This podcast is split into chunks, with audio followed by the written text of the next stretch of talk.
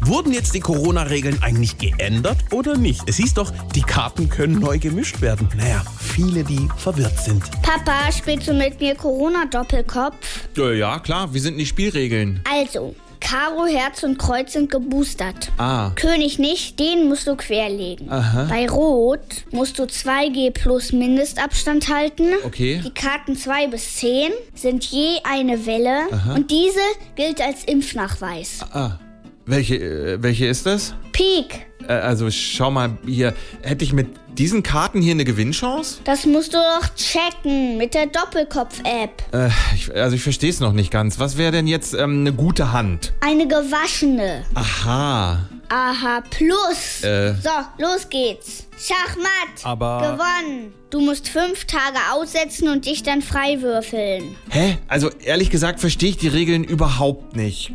Erklär's noch mal bitte. Oh, das bringt doch nix. Denn wenn Opa gleich mitspielt, gibt's eh wieder neue. W wieso ändern sich denn dann die Regeln? Na, wegen der neuen Spielmutation.